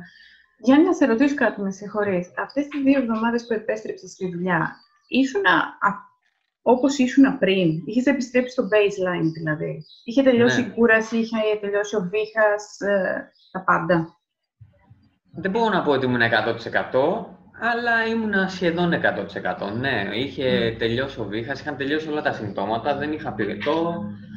Λίγο κούραση, αλλά εντάξει, νομίζω ήταν λίγο Ε, γιατί είχα μείνει και σπίτι, καθόλου άθληση, καθόλου τίποτα. Από τον καναπέ στο κρεβάτι, νομίζω ήταν αναμενόμενο. Είχατε και εκεί, ε, μάζα εκεί. Ναι. Ε, και τη δεύτερη εβδομάδα, ενώ ήμουν στη δουλειά, και μια μέρα αυτό δεν το έχω ξαναπάθει ποτέ. Εκεί που είμαι στη δουλειά, ξαφνικά αρχίζω και νιώθω ένα τρέμουλο, ένα πράγμα. Πραγματικά έτρεμε όλο μου το σώμα μέχρι και τα πόδια μου και δεν, δεν καταλάβαινα γιατί. Ένα κρύο τρομερό. Όλοι ζεσθενόντουσαν και εγώ ήμουν μόνος που πήρανα. Παίρνω τον μπουφάν, βάζω τον μπουφάν μου, λέω τώρα θα ανεβάσω πυρετό, τι θα κάνω. Τέλος πάντων, μετά από λίγο πέρασε, συνέχισα τη δουλειά μου, δεν έδωσα σημασία, γύρισα σπίτι, δεν έβαλα θερμόμετρο, δεν έκανα κάτι, κοιμήθηκα κανονικά το βράδυ, ξυπνάω το πρωί και νιώθω, νιώθω ζεστός, νιώθω ότι έχω πυρετό. Εκεί ήταν η πρώτη φορά που κοίταξα πόσο πυρετό έχω, είχα 38-38 μισό, δήλωσα ότι δεν θα πάω στη δουλειά γιατί είμαι άρρωστος Ε, και από εκείνη την ημέρα ο πυρετός άρχιζε να ανεβαίνει σε επίπεδα που δεν έχω ξανανέσει στη ζωή μου. Ρώτησα και τη μητέρα μου, όταν ήμουν μικρός, έκανα 40 πυρετό. Μου λέει η μητέρα μου, ποτέ δεν έχεις κάνει πάνω από 39. Έβλεπα τον πυρετό εκείνη την ημέρα να φτάνει 40, 40 μισό. Με, με την παρακεταμόλη, με το απλό τεπών έπεφτε, ε, αλλά μετά από 2-3 ώρες πάλι. Ένα, κάτι που μου έκανε εντύπωση εκείνη τη ημέρα ήταν ότι αν και έπαιρνα παρακεταμόλη και αν κατέβαινε ο πυρετός αμέσως, δεν είδωνα τόσο πολύ και μου έκανε λίγο εντύπωση. Δεν είδωνα σχεδόν καθόλου. Τέλος πάντων, περνάει η πρώτη μέρα, περνάει η δεύτερη, φτάνω να ξυπνάω το βράδυ και να έχω 41 μισό και να ψήνομαι ολόκληρος. Πραγματικά να ψήνομαι ολόκληρος. Και να αρχίσει να με πιάνει μια έντονη κούραση. Να δεν, δεν ξέρω, ένιωθα κάτι πολύ περίεργο, κάτι που δεν είχα ξαναζήσει. Λέω θα τα αντέξω, θα μείνω σπίτι, θα τα αντέξω. Τι, ό,τι και να είναι, τι να είναι. Ναι. Άρχισα να σκέφτομαι, είναι δυνατόν να έχω ξανά κορονοϊό. Τρίτη μέρα να με πιάνουν διάρκειες τρομερές και ε, σε τέτοιο βαθμό που, που, να θέλω να λιποθυμίσω. Δηλαδή να πέφτω στο πάτωμα για να μην λιποθυμίσω. Εκεί ήταν λίγο που ανησύχησα παραπάνω αλλά και πάλι με ένα Imodium οι διάρκειες σταμάτησαν, συνέχισα και λέω θα το παλέψω σπίτι. Φτάνουμε στην τέταρτη μέρα, Κυριακή, δεν είχα κοιμηθεί και το βράδυ καθόλου, λέω εντάξει δεν γίνεται αυτό να συνεχιστεί, πρέπει να ζητήσω βοήθεια. Πήγα τηλέφωνο ασθενοφόρο, δεν ασχολήθηκα καν με κάτι άλλο, πήγα τηλέφωνο ασθενοφόρο και ήρθανε μέσα σε πέντε λεπτά, αφού είναι και δίπλα, με εξετάζουν, ο πυρετός μου δεν είναι πάρα πολύ, ήταν 38 μισό, οι αναγνωρές μου ήταν ψηλά, ήταν στις 23 το λεπτό και μου βρήκαν ότι και ο καρδιακός ρυθμός ήταν ψηλά, αλλά δεν θυμάμαι πόσο. Η πίεσή μου ήταν κανονική, μου προτείνανε, μου λένε καλό είναι για να σε τσεκάρουμε να έρθεις στο νοσοκομείο. Πάω στο νοσοκομείο γιατί και εγώ αυτό ήθελα, δεν ήθελα να μείνω με την οικογένειά μου έτσι όπως ένιωθα. Πάω στο νοσοκομείο. Το διάστημα των τεσσάρων ημερών που ήσουν στο σπίτι, οι υπόλοιποι είχαν αρχίσει να απομακρύνονται από σένα ή τους ήταν κοντά σου; Ήμουνα, η, κοιμόμουν από τη δεύτερη μέρα σε διαφορετικό δωμάτιο και με, ειδικά με το μωρό δεν είχα επαφή. Με τη γυναίκα μου, εντάξει, τα τυπικά, όχι κοντινή επαφή, αλλά ήμασταν στο ίδιο δωμάτιο. Δεν είχα βέβαια βήχα, είχα μια δυσφορία στην αναπνοή, αλλά δεν είχα καθόλου βήχα. Ε, είχα κάποιες μάσκες και ε, είχα μάσκα στο σπίτι, αυτό ήταν που, που έκανα. Ε, και τώρα είμαστε στο νοσοκομείο, Κυριακή, δεν είχε και κόσμο. Άρχισαν όλες τις εξετάσεις, βλέπουν ότι το οξυγόνο μου ήταν ok, ήταν στο 95-96. Ε, μου κάνουν ε, και chest x-ray. Βοήθησέ με Σταυρούλα στα ελληνικά, ακτινογραφία. Ακτινογραφία, Μπράβο. Ε, και μου λένε, οκ, είναι οκ, φαίνεται. Εγώ δεν, δεν αισθανόμουν καλά μέχρι την πάροδο, μέχρι το βράδυ. Ε, μου έχουν βάλει κάνουλες, μου έχουν κάνει όλα τα τεστ, μου λένε οι αιματολογικές δεν είναι καλές, οι αιματολογικές χωρίς να μου πούνε τι, ε, οι εξετάσεις του υποτιού κυρίως και τα λευκά είναι ψηλά, αλλά ε, και οι εξετάσεις του Renal, βοήθησε με στα βούλα. Τις νεφρικές λειτουργίες.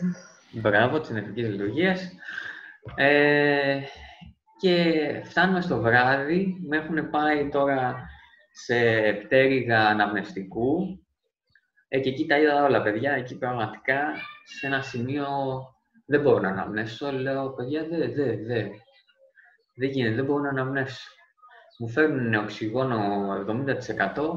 Το ένιωθα να έρχεται στο πρόσωπό μου, το ένιωθα. Δεν, δεν μπορούσα. Δεν, δεν, δεν γινόταν. Λέω, δεν, δεν, δεν, δεν, δεν μπορώ. Λέω, χάνομαι, δεν μπορώ. Μου βάζουν 100%, καλούν ανθρώπους από την εντατική, έρχονται δύο γιατροί, τρεις νοσοκόμες, μου βάζουν 100%, με γυρνάνε, με του πάρουν. Πάλι τίποτα. Λέω, δεν, δεν μπορώ, παιδιά, δεν, μπορώ, δεν, δεν μπορώ να αναμνέσω. Δεν μπορώ. Κοιμήστε με, κάντε με κάτι, κοιμήστε με. Δεν μπορώ, να, δεν, δεν μπορώ έτσι. Και μου λένε, Γιάννη, θα σε κοιμήσουμε, μην ανησυχείς, θα σε κοιμήσουμε. Λοιπόν, με κοιμήσανε και ξύπνησα μετά από πέντε μέρες. Εγώ μετά από πέντε μέρες άρχισα να θυμάμαι. Ε, μετά από πέντε μέρες, ομολογώ, δηλαδή από Κυριακή, βασικά από Κυριακή, ξύπνησα, άρχισα να θυμάμαι πέμπτη βράδυ. Πέμπτη βράδυ ξυπνάω και αρχίζω και αντιλαμβάνομαι. και από τα φάρμακα έβλεπα τρελά πράγματα. Έβλεπα νεράιδες, παιδιά, θα σας το πω έτσι. Έβλεπα νεράιδες, έβλεπα ότι ήμουν σε θεματικό πάρκο, ότι δεν ήμουν στην εντατική. Έβλεπα, έμπαιναν μέσα νοσοκόμα και έβλεπα ότι κάνανε φουσκάλες και με νεράιδες και τέτοια. Έβλεπα, ήμουν τελείως αλλού. Ήμουνα. Δεν, δεν ξέρω το μυαλό μου τι σκεφτόταν, αλλά ήμουν τελείως αλλού. Για να καταλάβω και να πιστώ ότι ήμουν στην εντατική και ότι δεν ήμουν σε θεματικό πάρκο, έπρεπε να φτάσει Σάββατο που περπάτησα έξω από το δωμάτιο και είδα ότι υπάρχουν και άλλα δωμάτια και όντως είμαι σε νοσοκομείο. Ε, τέλος πάντων, από την, από την πέμπτη μου... Ας το πάρουμε από το τέλος, για να, για να δούμε αυτές τις πέντε μέρες τι έγιναν. Αυτές τις πέντε μέρες έμαθα τι έγινε όταν επέστρεψα σπίτι και μου είπε η γυναίκα μου. Λοιπόν, εκείνο το βράδυ την Κυριακή με βάλαν απευθείας σε αναμνηστήρα, με βάλαν σε τεχνητό κόμμα απευθείας ε, και πήγαν τη γυναίκα μου δύο ώρα το πρωί για να, για να την ενημερώσουν. Δεν μπορώ να φανταστώ το σοκ της. Εγώ δεν ξέρω πώς θα τα έχω καταφέρει να με ξυπνήσουν και να μου πούνε κάτι τέτοιο. Τέλος πάντων, εκείνη έδειξε ψυχραιμία. Τη είπανε ότι, ότι πιστεύουν αρχικά ότι έπαθα συψιανικό σοκ μαζί με πνευμονία. Ε, άτυπη πνευμονία, τι πνευμονία βακτηριακή δεν ξέρω. Από τη στιγμή που με είχαν σε μεροπενέμι, πιστεύω ότι πιστεύαν ότι ήταν βακτηριακή πνευμονία. Δεν έχω εγώ ακόμα τα notes μου, αλλά τα έχω ζητήσει και μέχρι τέλος του μήνα θα έχω όλη, όλο το φάκελό μου, άρα πιστεύω ότι θα έχω περισσότερες πληροφορίες. Τέλος πάντων, την ενημέρωσαν ότι είμαι σε κόμμα, ότι είμαι σε αναμνηστήρα. Τη έδωσε ένα τηλέφωνο που θα μπορούσε να παίρνει όποτε θέλει για ενημέρωση. Τη Δευτέρα της είπαν ότι δεν ήμουν καλά, ότι δεν πήγαινα καλά, ότι πήγαινε 50-50 το πράγμα, ότι δεν ξέρουν γιατί δεν πηγαίνει τόσο καλά. Εκεί ήταν που αναφέρθηκε για πρώτη φορά το Cytokine Storm, Μήπως έχω κάτι τέτοιο. Προσπάθησαν να βρουν ένα φάρμακο το οποίο χρησιμοποιούν με βάση το πρωτόκολλο, αλλά ήτανε, δεν ήταν διαθέσιμο εκείνη τη στιγμή και προσπαθούσαν να το βρουν από ένα άλλο, από ένα άλλο νοσοκομείο. Την τρίτη όμως, όλος για μαγείας, όλος ξαφνικά, η κατάστασή μου ήταν πολύ καλύτερη. Οι αιματολογικές μου ήταν καλύτερες. Βέβαια, οι, μου κάνανε ακτινογραφία θώρακος και ήταν πολύ άσχημη, πολύ από ό,τι είπανε στη γυναίκα μου, ότι δεν ήταν καθόλου καλή. Ε, αλλά οι αιματολογικές φαινόντουσαν καλύτερες και υπήρχε βελτίωση. Και την Τετάρτη ακόμα περισσότερη βελτίωση και την Πέμπτη με βγάλανε το πρωί από τον αναμνηστήρα και το απόγευμα ήταν που με ξυπνήσανε και άρχισα να αντιλαμβάνομαι από το βράδυ. Ε, η, να πω την αλήθεια, η ανάρρωση μου, με βάση αυτό που πέρασα, που έτσι όπως φαίνεται πέρασα, ήταν ήτανε ραγδαία. Ήτανε, όπως ήταν και η πτώση, έτσι ήταν και η ανάρρωση. Δηλαδή την, την Παρασκευή που άρχισα να αντιλαμβάνομαι λίγο παραπάνω, άρχισα να περπατάω μέσα στο δωμάτιο, ε, άρχισα να μιλάω, να ενημερώνομαι. Η γυναίκα μου μου είπε ότι την Πέμπτη μιλήσαμε στο τηλέφωνο, μιλήσαμε με βίντεο. Εγώ δεν θυμάμαι τίποτα. Ότι επικοινωνούσαμε κανονικά και της μίλαγα κιόλας. Δεν θυμάμαι τίποτα από αυτά. Ε, αλλά την Παρασκευή τα θυμάμαι όλα. Σαν να ήμουν αφιολογικός, αλλά βέβαια η κούραση απίστευτη και δεν μπορούσα να κουνηθώ δεν, μπο, δεν μπο, χρειαζόμουν βοήθεια και στο να σηκωθώ από το κρεβάτι. Αλλά μπορούσα να κάνω δύο βήματα μες στήριξη. Και από το Σάββατο όλο και καλύτερα, Κυριακή. Κυριακή δεν χρειάστηκα καθόλου οξυγόνο. Όλες αυτές τις μέρες είχα και λίγο οξυγόνο. Ε, πώς μπορούσα να κοιμηθώ με αυτό το οξυγόνο δεν ξέρω. Μου έκανε... Με δυσκόλευε πάρα πολύ. Ειδικά στον ύπνο δυσκολευόμουν πολύ μέσα στο νοσοκομείο, αλλά όλο και καλύτερα.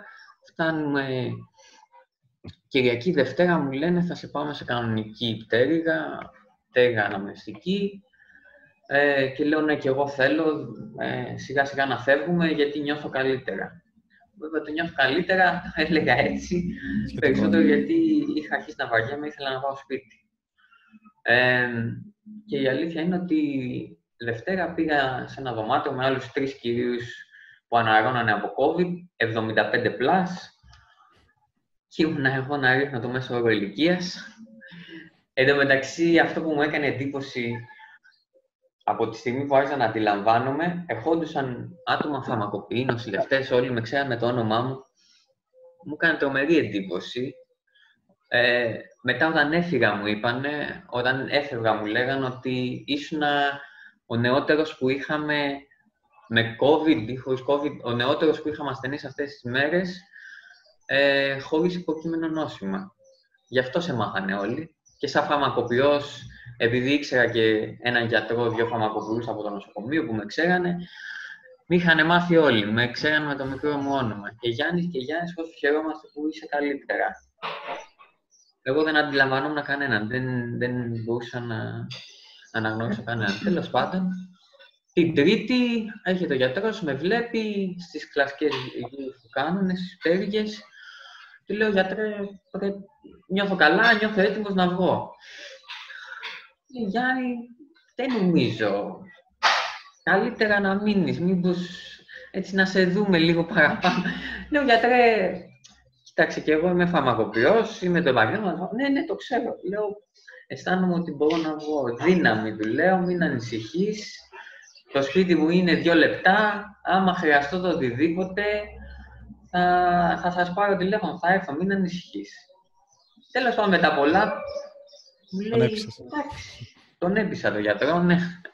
Δεν είδε και πολλά, μου λέει, εντάξει, μου λέει, να κάνω μια αιματολογική, να δούμε που βρίσκεσαι και μου κάνανε και μια αιματολογική. Εντάξει, βέβαια, το, οι δείκτες ήταν ακόμα ανεβασμένοι. Αλλά πίστηκε, μου λέει σε δύο μέρες θα ξανάρθει να κάνεις θεματολογικές. Όμως, λέω εντάξει, βγήκα την Τρίτη, γύρισα σπίτι, δεν μπορούσα ούτε να ανέβω τις κάλες. δεν μπορούσα να τις ανέβω τις κάλες. Εκείνη την ημέρα κοιμήθηκα στον καναπέ. Ε, αλλά από Τετάρτη, Πέμπτη έκανα ξανά τις αιματολογικές, μου είπαν ότι είναι λίγο ανεβασμένες, ξανά έλα την επόμενη εβδομάδα, που ήταν η προηγούμενη εβδομάδα, έκανα τις αιματολογικές. Τι ήταν ανεβασμένο, λευκά, σερπέ, τι ήταν ανεβασμένο; Ε, την προηγούμενη εβδομάδα ήταν ε, λευκά, ε, αυτό που μου είπαν, λευκά και, και τρεις δείκτες ε, του σηκωτιού, δεν μου είπαν ποιοι. Αυτή την εβδομάδα που έκανα την Πέμπτη, το μόνο που ήταν λίγο ανεβασμένος ήταν οι τρασαμινάσες, αλλά λίγο παραπάνω, το ALT και όλα τα άλλα ήταν στα φυσιολογικά όρια. Από τότε που επέστρεψα σπίτι και άρχισα να κοιμάμαι κανονικά, 4-5 μέρες μετά, έχω, έχω μπει για τα καλά στην ανάρρωση, έχω αρχίσει και τρώω, έχασα και 7 κιλά με όλο αυτό. Πραγματικά νιώθω ότι η μύς μου δεν ξέρω αν έπαθα κάτι, ε, καμία ραδιομοιόληση ή τίποτα πιο σοβαρό, αλλά πραγματικά η μύς μου τις πρώτες μέρες ήταν σαν να μην υπάρχουν. Δηλαδή ήταν σαν να μην έχω, σαν να είμαι μόνο κόκαλο. Πραγματικά δεν ένιωθα να έχω ε, μόνο λίπος και κόκαλο. Έπιανα τον μη και δεν μπορούσα να τον σφίξω. Αυτό σιγά σιγά έχει αρχίσει και περνάει. Και αναρώνουμε. Και τώρα είμαστε στην ανάρρωση. Στην η οικογένειά σου αρρώστησε κάποιος από τότε που εσύ να εμφανίσει τα συμπτώματα; Δεν επανεμφάνισαν συμπτώματα. Η, το μόνο η γυναίκα μου είναι ότι αυτή η αγεσία και η αοσμία τη κράτησε για πολύ χρονικό διάστημα. Τη κράτησε για μεγάλο χρονικό διάστημα. Αλλά κατά τα άλλα, κάποιο άλλο σύμπτωμα δεν, δεν τη έμεινε. Και η μικρή ήταν η πρώτη που έγινε καλά και δεν είχε κάποιο θέμα μετά. Γιάννη, στο φαρμακείο νόησε κάποιος άλλος; Στο φαρμακείο, όπω ξέρω, όχι, δεν έχει νοσήσει κάποιος άλλος. Ε, έχουν ε, μπει σε καραντίνα ε, τρία-τέσσερα άτομα έτσι, για τις δύο εβδομάδες που σήκωσαν πυρετό, αλλά δεν εξετάστηκαν για COVID. Αλλά μετά, δεν από σένα, μετά από σένα άρρωσαν αυτοί. Ε, ήταν μία κοπέλα πριν και τρεις μετά, ναι. Αλλά δεν είναι δεν, βεβαιωμένα. Δεν, δεν, εξετάστηκε, δεν εξετάστηκε κανένας από αυτούς για COVID. Όχι. Δεν εξετάστηκε κανένας. Η αλήθεια είναι ότι τώρα και καλά μπορείς πιο εύκολα να εξεταστείς, αλλά δεν ξέρω εκείνοι τι κάνανε, δεν το αναζητήσανε, δεν, δεν... Είχαν πάντως μόνο απλά πυρετό, δεν είχαν κάποιο άλλο Δεν είναι στα διαδικασία όταν κάποιος παρουσιάζει αυτά τα ύποπτα συμπτώματα και μπαίνει στη διαδικασία, αν είναι υγειονομικός, να, να, να γίνει κάποια, κάποιο τεστ. Δεν είναι στα διαδικασία αυτή. Κοίτα, σου γίνεται η πρόταση, πήγαινε να τεστάρει. Συγγνώμη, αυτό συνέβη τις τελευταίες δύο εβδομάδες που κάνανε upscaling το testing. Ε, κάνανε, δώσανε testing και σε άλλες ομάδες του πληθυσμού, μεταξύ των οποίων ήταν και οι key workers, οι υγειονομικοί δηλαδή. Πάντως, εξ αρχής δεν ήμασταν. Ε, το testing γινόταν αποκλειστικά σε όσους χρειαζόντουσαν ε, εισαγωγή στο νοσοκομείο. Ναι. Αλλά αυτό που μου κάνει εντύπωση είναι ότι ο Γιάννης και οι υπόλοιποι που ε, αρρώστησαν ήταν και workers με συμπτώματα. Ναι, δεν έχει σημασία. Ε, οι οδηγίες ήταν κάτσε στο σπίτι, κάνε απομόνωση για 7 ή 14 μέρε ανάλογα μαζί με την οικογένειά σου, χωρίς testing. Το testing το δώσανε τώρα που μπορείς να ζητήσεις, να μπεις υπάρχει online, να ζητήσεις για να κάνεις τεστ ή μετά οι υπηρεσίες uh, occupational health στο νοσοκομείο, για μας ας πούμε που δουλεύουμε στο νοσοκομείο, να πάμε να ζητήσουμε τεστ υπό συγκεκριμένους όρους. Αυτό στο νοσοκομείο είχατε... Εντύπωση. Συγγνώμη, να ρωτήσω κάτι για τη Διαμαντή. Ε, ε, αν αν υπήρξε, πώς το λένε, περιστατικό, σας είχαν ενημερώσει ότι θα γίνει ε, τεστ ή οτιδήποτε άλλο, PCR, κάτι τέτοιο, στο νοσοκομείο ε, δικό σας. Όχι, δεν είχαμε εμείς κάποιο κρούσμα, οπότε δεν χρειάστηκε να. Ναι, αλλά τι, τι ήταν το, το σχεδιασμό, ποιος ήταν σε περίπτωση που θα υπήρχε κρούσμα; Τηλέφωνο στον ΕΟΔΗ και το παίρνουμε από εκεί. Okay. Ο ΕΟΔΗ στις φάσεις τις πρώτες, αυτή είναι η διαφορά και αυτό μας κάνουν εντύπωση αυτό που μας λέει Σταυρούλα και ο Γιάννης. Σε εμάς γίνανε τεστ όταν υπήρχε επιβεβαιωμένο κρούσμα, γίνανε τεστ και η λεγόμενη χνηλάτιση. Η Ελλάδα έχει ένα από τα ψηλότερα ποσοστά τεστ σε χνηλάτιση στο πλανήτη Γη δεν σημαίνει ότι έκανε τα περισσότερα τεστ. Είχε μια άλλη στρατηγική και μια άλλη φιλοσοφία ποιος να τεστάρει. Δήλωνες λοιπόν ότι είσαι άρρωστος και έμενε καρδίνα στο σπίτι, δεν γινόταν τεστ. Επιβεβαιωνόσουν ως ε, θετικό περιστατικό, γινόταν τεστ και χνηλάτιση στο, στις επαφές του χαμηλού, μεσαίου και ψηλού ρίσκου, mm. στο περιβάλλον σου. Ήταν μια διαφορετική στρατηγική. Νομίζω ότι είχα διαβάσει ότι είχαν όμως ε, για τους υγειονομικούς οι οποίοι αρρωσταίνανε, είχαν συμπτώματα και τα σχετικά, γινόταν τεστ για να μπορέσουν να εχλατηθούν. Για την Αγγλία. Για τους υγειονομικούς, για, την, για την Ελλάδα. Για την Ελλάδα. Για την Ελλάδα. Α, για την Ελλάδα, ναι. Για την Ελλάδα, ναι. ναι. ναι. Γι' αυτό, γι αυτό μου έκανε εντύπωση. Εδώ στην Αγγλία είχαμε αυτό το πρόβλημα ακριβώς, γιατί χάσαμε πολύ προσωπικό. Δηλαδή, αυτό δημιουργούσε πρόβλημα στο σερβις, γιατί ε, προσωπικό έπρεπε να μείνει στο σπίτι, έχοντας συμπτώματα, χωρίς να ξέρει αν είναι COVID ή όχι. Εγώ, ας πούμε, και εγώ. την περίοδο... Ναι, την περίοδο σχεδόν που ο Γιάννης εμφάνισε όλα τα συμπτώματα, είχα και εγώ πονοκέφαλο και έναν ερεθισμό στο λαιμό. Και ήμουνα τώρα να πάω στη δουλειά ή να μην πάω στη δουλειά. Έχω COVID, δεν έχω COVID. Δεν υπήρχε τρόπος να επιβεβαιώσω αν έχω ή δεν έχω. Φυσικά, αν έπαιρνα κάποιο τηλέφωνο ε, στην υπηρεσία εδώ του NHS, θα μου λέγανε ε, ναι, μπορεί ή όχι, κάτσε σπίτι. Κάτσε σπίτι, ναι.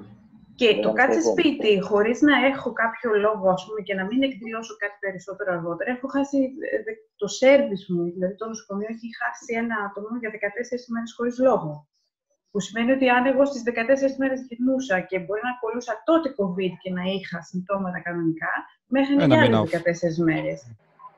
Οπότε αυτό ήταν πολύ αβεβαιότητα και οι οδηγίες ήταν πολύ ασαφείς.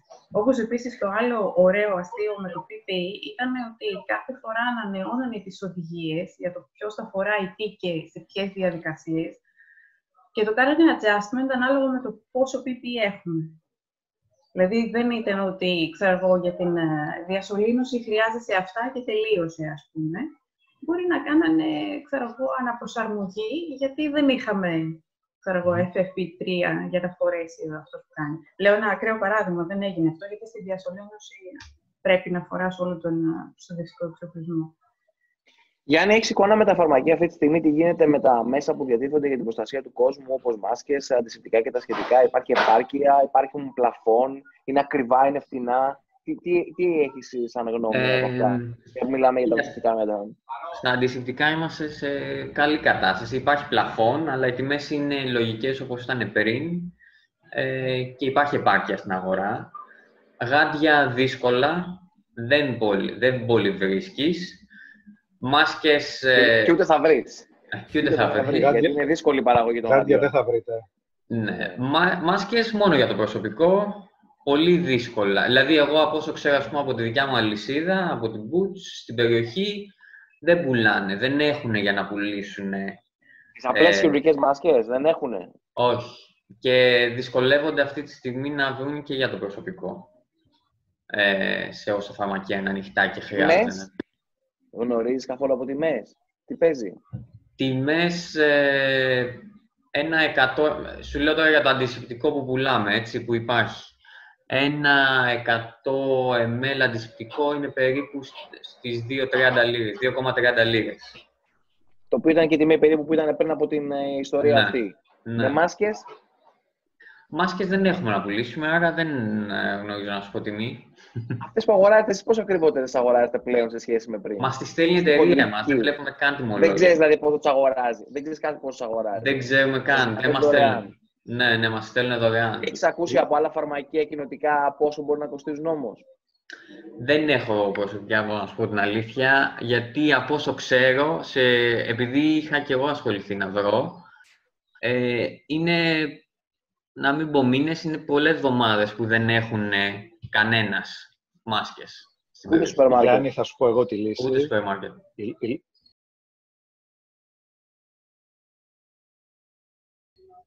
Όχι, όχι. η λύση είναι η εξής. Η μαμά του. Ε, έχω μια μαμά στο φαρμακείο που ήρθε και ψώνισε για την κόρη της που ζει στην Αγγλία μάσκες από μένα για να τη στείλουμε μεταφορική. Θα πάρεις τηλέφωνο τη μαμά σου να σου στείλει μάσκες. Απλά είναι τα πράγματα. Και παστίτσιο ε, και ό,τι άλλο θέλεις μαζί όλα. Να ρωτήσω Με κάτι εγώ ξεζευόμουν. την, τη Σταυρούλα και φαντάζομαι ότι Μάσκες πηγαίνουμε με σιγά σιγά παστίτσιο. προς το τέλος.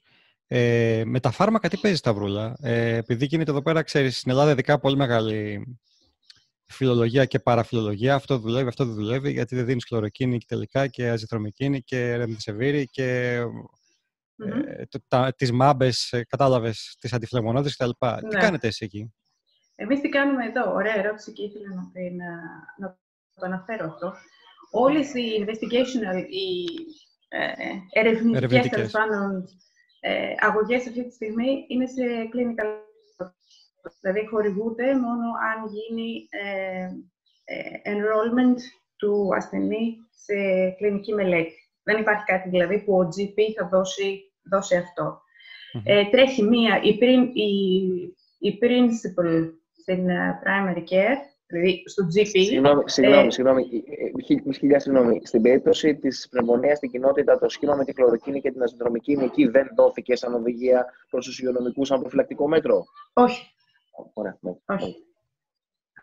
Από τώρα είναι η principal στην ε, πρωτοβάθμια φροντίδα, όπου μελετούν, έχουν την ε, υδροξυχλωροκίνη ε, με endpoints, είτε την εισαγωγή στο νοσοκομείο, είτε το θάνατο. Ε, έχουμε μετά τη μεγάλη τη recovery, που είναι όλα τα αγγλικά νοσοκομεία, ε, που τεστάρουν όλες την, ε, το καλύτερα, τη λοπιναβύρη με τη ριτοναβύρη, ε, την υδροξυχλωροκίνη, τη low dose dexamethasone, την 6 mg ε, orally ή IV, ε, την τοσιλί, όχι, το σιλίζουμε είναι στην άλλη. Τι άλλο έχει; Έχει την υδροξυχλωροκίνη μαζί με Έχεις αζυθρομικίνη. Έχεις καθόλου εικόνα για το, ε, για το μονοκλινικό αυτό αντίσωμα, ε, για την, το σιλίζωμα. Έχω διαβάσει κάποια αρκετά ενδιαφέροντα πράγματα. Ισχύουν ναι, από αυτά που έχεις δει εσύ εκεί; Ε, δεν κάλυψα, δεν καλύπτω critical care, Α. οπότε χορηγείται μόνο σε ασθενείς που είναι σε critical care. Δεν έχω COVID critical care area, οπότε δεν έχω δει να χρησιμοποιείται. Η- Είπαμε, η μία είναι η principal στην κοινότητα, η άλλη είναι η recovery που είναι η περιφερειακά νοσοκομεία και η CAP, στην οποία είναι μέσα ε, το σιλίζουμα, είναι η IV interferon, ε, και κάποιες άλλες, και κάποια άλλα arms τέλος πάντων. Πάντως όλες οι αγωγές είναι σε clinical trial protocols. Δεν υπάρχει κάτι το οποίο δίνουμε έξι. Πότε περιμένετε αποτελέσματα; Ε, κανονικά θα έπρεπε ήδη να έχουν αρχίσει να βγαίνουν, γιατί την ξεκινήσανε από τα μέσα Απριλίου, αλλά φαντάζομαι ότι μέχρι τέλος Μαΐου θα υπάρχουν. Οκ. Πάντως όλες είναι σε ερευνητικό επίπεδο, δεν υπάρχει κάτι το Μμμ. οποίο...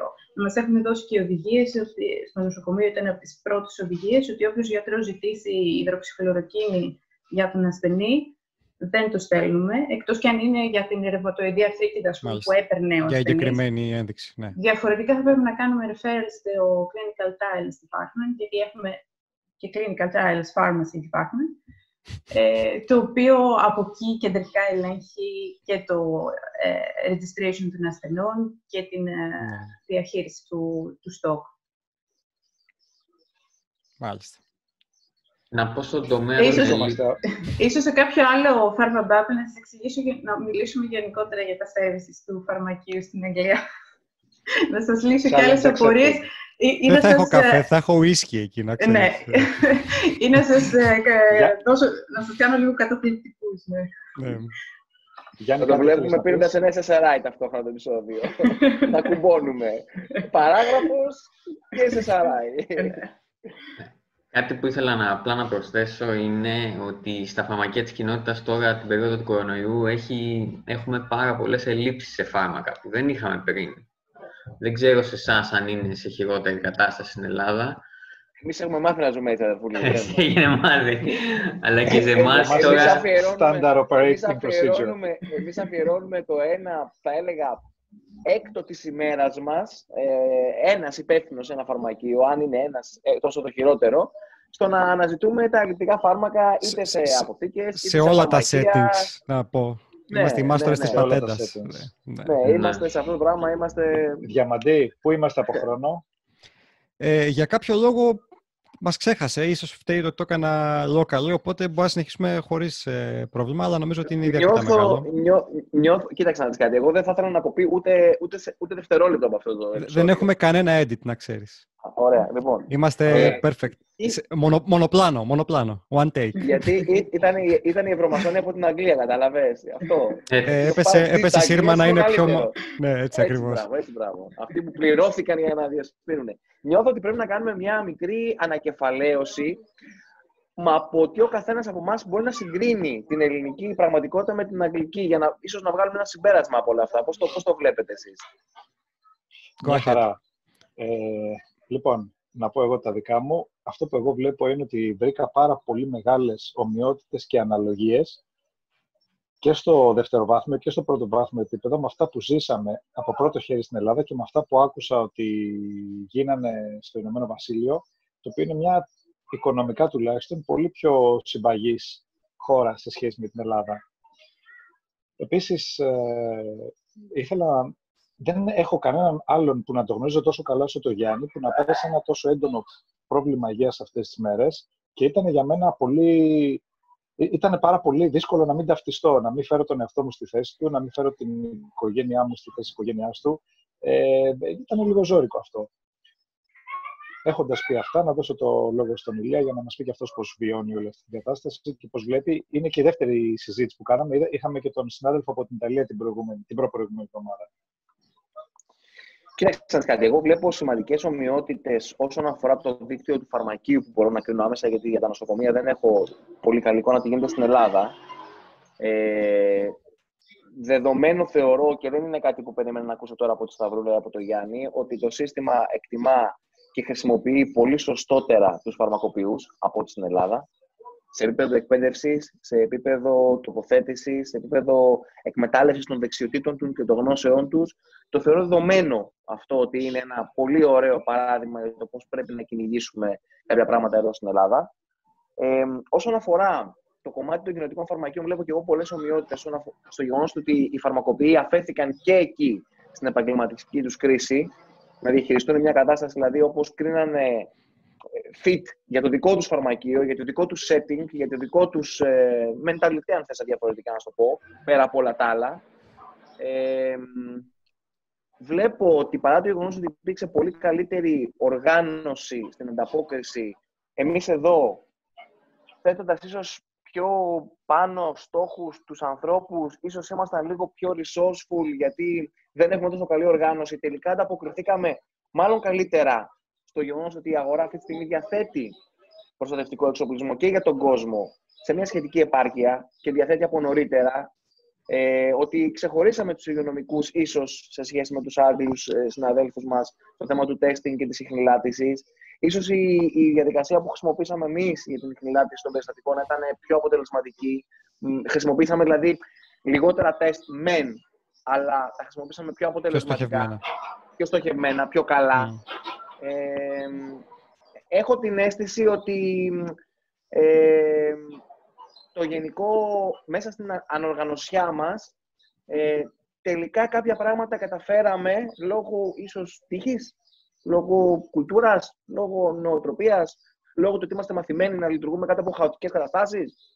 Δεν, δεν, δεν μπορώ να το εξηγήσω πώς και γιατί, αλλά νιώθω ότι τελικά στο overall ανταποκριθήκαμε αρκετά καλά δοθέντων των συνθηκών, συγκρίνοντας τις δυνατότητες και την οργάνωση των δύο χωρών, αν τα βάλουμε δίπλα-δίπλα. Και θεωρώ ότι αυτό το δεκάλεπτο που ο Γιάννης μας περιέγραψε την ε, προσωπική του ιστορία ήταν ίσως από τα πιο δυσάρεστα δεκάλεπτα που έχω περάσει στη ζωή μου. Εγώ είχα δύσπνοια πάντως, δεν ξέρω για εσάς. Εγώ, ε, Εγώ ένιωθα και... την, απο... την, την ανυπαρξία οξυγόνου, την ένιωθα. Θεωρώ ότι ήταν πραγματικά χαίρομαι ειλικρινά πολύ που είσαι καλά. Ε, μου είσαι συμπαθής, συμπαθέστατος, αλλά πέραν τούτου είσαι ένας από εμάς, ακόμα και αν μου ήσουν αντιπαθής. Και ό,τι πέρασες ε, είναι ο εφιάλτης μου. Είναι ο εφιάλτης μου. Καθημερινά από τότε που ξεκίνησε αυτή η ιστορία. Πραγματικά χαίρομαι ειλικρινά που είσαι καλά και είσαι κοντά μας. Και για τη Σταυρούλα, εγώ τουλάχιστον ευχαριστώ πάρα πολύ για όλα όσα μοιράστηκες μαζί μας. Αυτά από μένα. Εγώ απλά να υπερθεματίσω ό,τι είπατε και να προσθέσω ότι η δικιά μου έτσι ε, η, πώς να πω τώρα, το αξιοπρόσεκτο ή το αξιοπερίεργο ή αυτό που μου κάνει εντύπωση είναι βέβαια ισχύει και για όλους τους επαγγελματίες υγείας, αλλά ας μιλήσουμε για τους εαυτούς μας, έτσι, ως φαρμακοποιούς. Είναι ότι πόσο διαφορετικούς ρόλους μπορούμε να έχουμε, ακόμα και αν δεν έχουμε την οργάνωση της Αγγλίας. Α πούμε, η Σταυρούλα είναι frontline και στο COVID, παρότι λέει ότι δεν έχει ας πούμε critical care ρόλο για το COVID, παρόλα αυτά είναι frontline. Εμένα ο δικός μου ρόλος ήταν τελείως τη οπισθοφυλακή και οπότε τα, τα, τα benchmark μας είναι διαφορετικά. Δηλαδή, για μένα θα ήταν μια τρομερά μεγάλη επιτυχία και θα είναι μια τρομερά μεγάλη επιτυχία να μην έχουμε ούτε ένα κρούσμα ε, σε μια μονάδα ξέρω εγώ, μακροχρόνιας ε, περίθαλψης ε, γιατί ξέρω εγώ πήραμε, ήμασταν τυχεροί προφανώς ή πήραμε τα σωστά προστατευτικά μέτρα ή οι πατέντες μας δούλεψαν ε, και αλλιώς θα κρυφθεί ξέρω εγώ, η δική μου η δουλειά σε σχέση με κάποιον frontliner ο οποίος θα πρέπει να φροντίσει να έχει τις λιγότερες απώλειες μαζί με όλα τα άλλα. Έτσι. Δεν ξέρω, έτσι το, το... Φαίνεται όμως ότι και η πολιτική που ακολουθήθηκε με τα home cares πρέπει να επηρέασε πάρα πολύ το τελικό συνολικό outcome. Ε, που, που χρησιμοποιήθηκε δηλαδή και στα home cares της Ελλάδας αλλά και στις Αγγλίε και τα σχετικά. Η διαφορά φαίνεται ότι πρέπει να έχει. Δεν ξέρω πώς θα το αποδειχτεί, αν ε, όχι. Πάντως φαίνεται ότι πρέπει να έχει. Ξέρεις τι. Ε, και εδώ ήμασταν λίγο καθένας τον εαυτό του. Δηλαδή, ήταν ηρωική. Όπως συνήθως δηλαδή. Έτσι, ο καθένας να περιχαρακώσει τον τρόπο του και το χώρο του όσο καλύτερα μπορεί. Αυτό. Δεν, ναι, ναι, μεν ο ΕΟΔΙ έκανε ό,τι μπορούσε, αλλά από εκεί και πέρα, αν δεν έτρεχες μόνος σου από το να βρεις υλικά μέχρι το να εκπαιδεύσει το προσωπικό, μέχρι το να, ξέρω, να σκεφτείς δύο διαδικασίες παραπάνω και πατέντες ακόμα, δεν ξέρω κατά πόσο έχει δουλέψει αυτό καλά. Γιάννη, μια τελευταία ερώτηση. Για, συγγνώμη, υπήρξε από εσάς για εσάς ε, ε, εκπαίδευση στη χρήση προσωπικού, ε, προσωπικού υλικού ή στο τι πρέπει να κάνετε σε σχέση με τη διαχείριση των συνταγών ή άλλων ε, επίφοβων πραγμάτων στο φαρμακείο από την Boots; Αν υπήρξε, δεν άκουσα. Εκπαίδευση, εκπαίδευση για το πώς να φοράτε τη μάσκα σας, πώς να, πώς συχνά να παίρνετε τα χέρια σας, πώς να διαχειρίζεστε τις ε, συνταγές, ξέρω εγώ, τέτοια πράγματα. Υπήρξε εκπαίδευση; Όχι, η αλήθεια είναι ότι δεν υπήρξε κάτι συγκεκριμένο. Όχι. Ε, αλλά για τον κορονοϊό υπάρχουν άπειρες πληροφορίες που μας στέλνουν καθημερινά, αλλά εκπαίδευση ας πούμε, για τη μάσκα και τέτοια, όχι. Και είδα και πολλούς συναδέλφους και πολλούς υπαλλήλους να τις φοράνε όπως να είναι και έβλεπα τα δικά σας βιντεάκια για να είμαι και σίγουρος πώς να τους εξηγώ εγώ, πώς να τις βάζουν σωστά. Κυρίως το μπλε άσπρο, άσπρο απ' έξω ήταν το πιο σύνηθες. Είναι πράγματα που θεωρούμε δεδομένα αργά μότο τελικά. Δεν είναι. Ε, είναι... Η Σταυρούλα ήθελε νομίζω κάτι να πει. Τι ναι, ναι, ναι, συγγνώμη, Δεν είναι δεδομένα ούτε για τους επαγγελματίες. Ε, όχι. Εγώ αυτό που θέλω να πω είναι ότι είναι γενικότερα και γι' αυτό που για τι μάσκες είναι καταστάσει πρωτόγνωρε. Δεν χρειάστηκε ποτέ να μπορέσουμε να χρησιμοποιήσουμε μάσκες ή όλα τα υπόλοιπα πράγματα σε τόσο ευρία κλίμακα και σε τόσο σύντομο χρονικό διάστημα. Όσον αφορά τη σύγκριση μεταξύ Ελλάδας και Αγγλίας, εγώ το είπα εξ αρχής ότι η Ελλάδα δούλεψε πάρα πολύ καλά, ίσως κάνοντας εξ αρχής την παραδοχή ε, και προς τιμήν τους, δηλαδή σε πολιτικό επίπεδο, ότι μια κατάσταση σαν της Ιταλίας ή σαν της Βρετανίας δεν θα μπορούσαμε να την αντέξουμε. Δηλαδή, δεν είχαμε το capacity οργάνωση των νοσοκομείων να αντέξουμε τέτοια μεγάλη ροή ε, ασθενών με COVID. Οπότε το γεγονός ότι κλείσανε πολύ νωρίς ε, ήταν αυτό που βασικά προφύλαξε. Η διαφορά που έγινε εδώ στην Αγγλία Όταν έχεις τα δύο μεγαλύτερα αεροδρόμια στην Ευρώπη, το Heathrow και το Gatwick, έχουμε το μεγαλύτερο αριθμό ταξιδιωτών κάθε χρόνο ε, στην Ευρώπη, δεν κλείσανε, δεν κάνανε tracing, δεν κάνανε isolation σε όσους μπήκανε μέσα. Οπότε ήταν θέμα χρόνου ότι όλο αυτό θα έρχονταν και θα έσκαγε. Και όταν ένας μεγάλος αριθμός και εργαζόμενων και φοιτητών έρχονται από την Κίνα ε, και δεν κλείνεις και δεν κάνεις tracing από την πρώτη στιγμή που έχει εκδηλωθεί κάτι στην Κίνα, ήταν θέμα χρόνου να γίνει αυτό εδώ το πράγμα σε εμάς. Οπότε οποιαδήποτε σύγκριση είναι λίγο διαφορετική, γιατί οι αποφάσεις σε ναι. πολιτικό επίπεδο, σε senior level, ήταν εντελώς διαφορετικές. Δηλαδή, η, η οικονομία της Αγγλίας έπρεπε να έχει κλείσει πολύ πιο νωρίς, να έχει κάνει lockdown. Εμεί περιμέναμε τουλάχιστον μία εβδομάδα νωρίτερα lockdown ανακοίνωση και το αφήσανε ε, με σύσταση κάντε distancing και αποφύγετε κοινούς ε, χώρους. Δηλαδή, οι αποφάσει σε πολιτικό επίπεδο ήταν πολύ πιο πίσω. Γι' αυτό βλέπετε και αυτές τις μεγάλες διαφορές ε, στις δύο χώρες. Γιατί και ο, ο αριθμός ανθρώπων που ταξιδεύουν στην Αγγλία σε σύγκριση με την Ελλάδα και από και προς είναι εντελώς διαφορετικός. Γι' αυτό φτάσαμε εμείς να έχουμε όλο αυτό εδώ πέρα και φυσικά η συνήθεια με τα care homes. Δηλαδή η δομή της ζωής στην Αγγλία είναι εντελώς διαφορετική. Οι ηλικιωμένοι ζουν σε care homes, δεν είναι στο σπίτι το δικό μας που μπορεί να έχουμε τους ηλικιωμένους στο σπίτι μας ή σε κάποιο σπίτι που θα τους κοιτάμε εμείς τα παιδιά, ε, ζουν σε care homes τα οποία αφέθηκαν και αυτο, απροστάτευτα ουσιαστικά και βλέπουμε τα αποτελέσματα σήμερα.